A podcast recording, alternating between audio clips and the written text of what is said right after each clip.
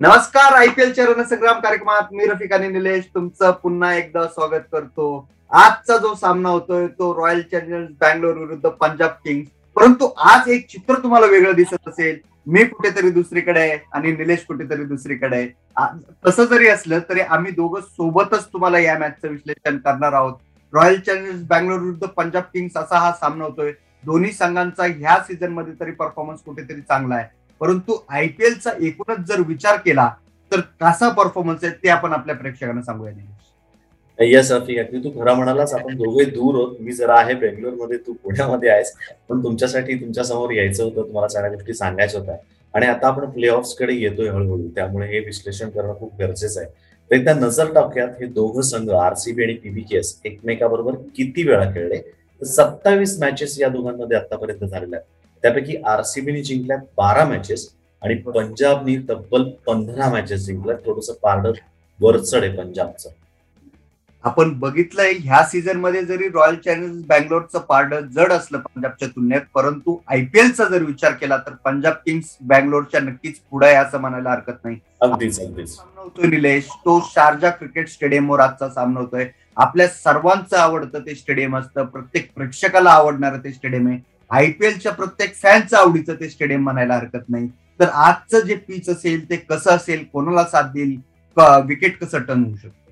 आजचं विकेट सुद्धा जे आहे ते शारजाचं स्टेडियम सगळ्यांना माहिती आहे ते काय आज वेगळं खेळणार नाहीये ते आज देखील बॅटिंगलाच मदत करणार आहे.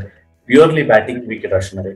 आणि तुझ्या दुसऱ्या प्रश्नाचंही मी उत्तर देतो टॉस जर तुम्हाला विचारणार मला माहिती आहे.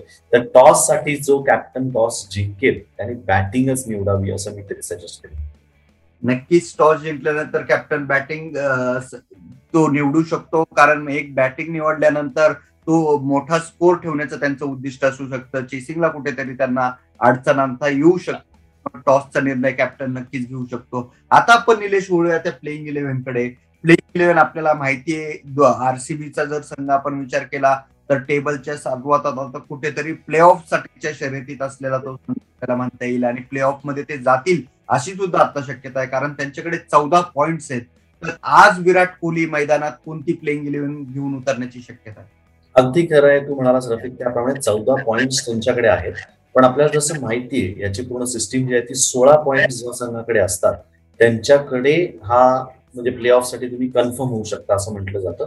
पण यावेळेस चित्र थोडंसं वेगळं आहे कारण खालती जे संघ आहेत ते दहा पॉईंट्स किंवा आठ पॉईंट्स वरती आहेत. म्हणजे जो पॉईंट्स डिफरन्स ज्याला म्हणतात तो थोडासा जास्त आहे. त्यामुळे चौदा पॉईंट्सला आरसीबी सिक्युअर आहे असं आपण म्हणू शकतो कदाचित. पण सेम टाइम मी तुला सांगेन की आता त्यांनी कॉम्बिनेशन असं करावं की जे प्ले ऑफला जाऊन खेळणार आहे आणि एकच टीम जोडावी. सारखे चेंजेस करण्यात काही अर्थ नाही त्यांना. त्यामुळे त्यांनी असं बघावं की ही जे टीम आता जे सिलेक्ट करतील ती टीम साधारण पुढे जाऊन प्ले ऑफमध्ये टीम बॉन्डिंग होईल एक सेट त्यांचा संघ तयार होईल. अशा पद्धतीने त्यांनी काम करावं. एकदा नजर टाकू आज काय संघ खेळण्याची शक्यता आहे. विराट कोहली असेल देवदत्त पडिकल बरोबर ते दोघ जण ओपन करतील. त्यानंतर श्रीकांत भारत त्यांचा जो कॅप विकेट किपर आहे तो पण उत्तम बॅटिंग करतोय तीन नंबरला येऊन. तो फ्रीली खेळतोय तो छान बॅटिंग करतोय तो तीन नंबरला असेल. Glenn Maxwell AB de Villiers back to back दोघे जण येतील. त्यानंतर डॅन क्रिस्टियन किंवा डॅनियल सॅम जसं आपण म्हणतो त्या दोघांपैकी एक जणाला ते नेहमी खेळवतात. मला वाटतं परत ख्रिश्चनला त्यांनी खेळवा कारण डॅन सॅम्स विशेष काही करू शकला नाहीये. जर प्ले ऑफसाठी बघाल आपण क्वार्टर सेमी साठी आपण बघतो तर त्यांनी एक संघ जसं मी म्हटलं त्यांनी आत्ताच तयार करावा त्यात ख्रिश्चन त्यांनी खेळवावा. त्यानंतर शाबाज अहमद आहे मोहम्मद सिराज हे दोघं जण आपले इंडियन प्लेयर सांगत असणार. काय जेमिन्सन त्यांच्याकडे आहे उत्तम गोलंदाजी करतोय तो एक त्यांना पर्याय आहे. आणि युजी चहल आणि हर्षल पटेल हे दोघं जणही महत्त्वाचे गोलंदाज आहेत. हर्षल पटेल आपल्या सगळ्यांना माहिती पर्पल कॅप ऑलरेडी त्याच्याकडे आणि तो संघात असणारच आहे. नक्कीच. याच्यानंतर आपण पंजाब किंग्सच्या प्लेइंग इलेव्हनकडे वळूया. मागच्या सामन्यात त्यांनी के के आरला नमवलं होतं. तर त्याही सामन्याबद्दल निलेश तू जर आपल्या प्रेक्षकांना सांग. कारण त्याच्यामुळे टेबलवर कुठेतरी परिणाम झालेला आहे हे प्रेक्षकांना आपण तू सांगणं गरजेचं आहे. अगदी खरं अगदी खरं तू म्हणालास ते खूप खरं आहे.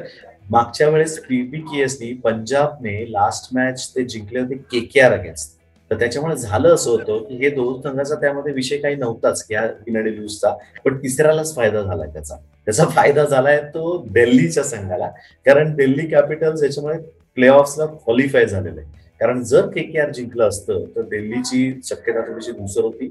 दुसरं म्हणण्यापेक्षा थोडंसं अवघड गेलं असतं. त्यांना सगळ्या मॅचेस पुढच्या जिंकाव्या लागल्या असतात कारण पॉईंटचा जो डिफरन्स होता त्याच्यामध्ये के के आर त्यांच्या पुढे जाऊ शकत होतं. म्हणून पंजाबनी ज्यावेळेस केकेआरला हरवलंय त्यावेळेस दिल्ली त्याचा फायदा घेऊन गेलेले आहे. आणि आता पंजाबच्या विरुद्ध दहा पॉईंट्स आता टेबलवरती त्यांच्याकडे आहेत. तर साधारण एक नजर टाकून त्यांच्या संघावरती मनदीप आणि के एल राहुल दोघ जण पुन्हा एकदा ओपन करतील. आयडेन मॅकरम तीन नंबरला खूप चांगली बॅटिंग करतोय. कारण त्यांनी तीनलाच खेळवावं असं मला तरी वाटतं.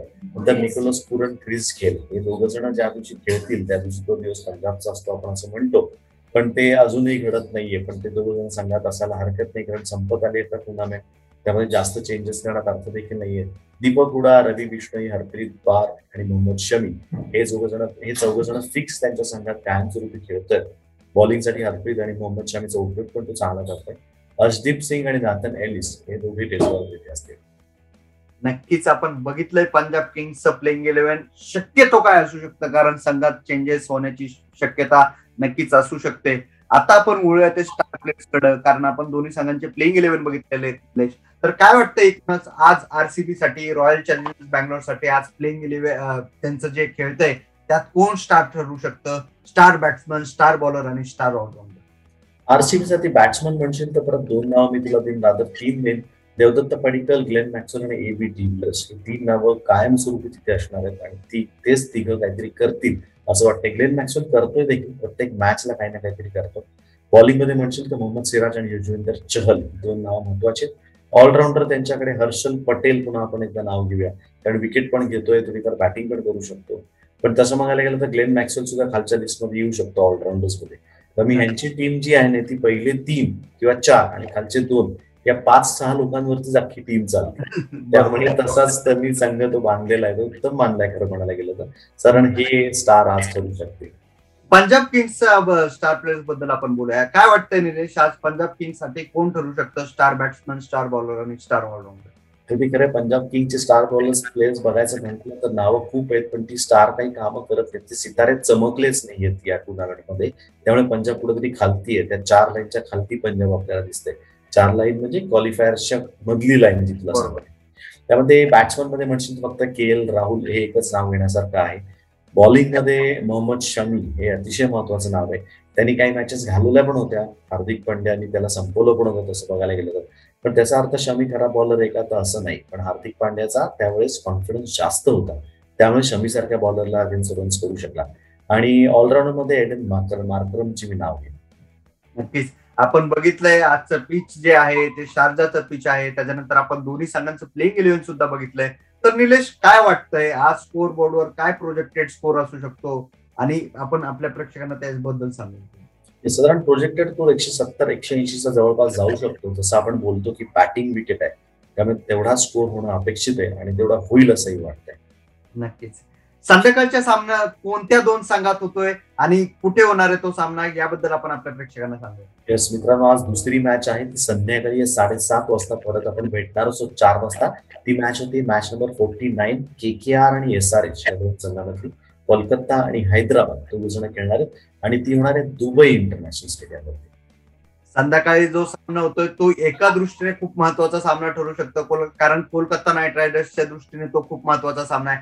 सनरायझर्स हैदराबादकडे असेही काही शिल्लक नाही या सीझनमध्ये शेवटचे काही सामने ते खेळत आहेत. प्ले मध्ये ते आपल्याला खेळताना दिसणार सुद्धा नाहीयेत.